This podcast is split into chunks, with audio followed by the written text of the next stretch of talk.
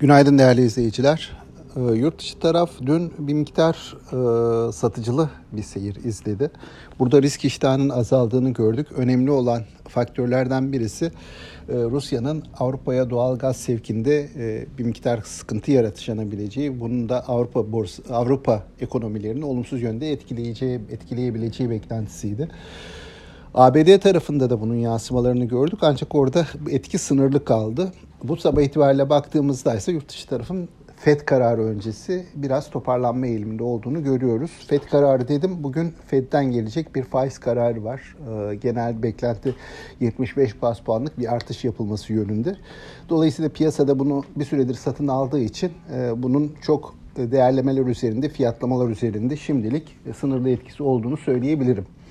Ee, bunun haricinde yurt içine baktığımız zaman e, banka karları gelmeye başladı. Dün Yapı Kredi Bankası'nın karı güçlüydü.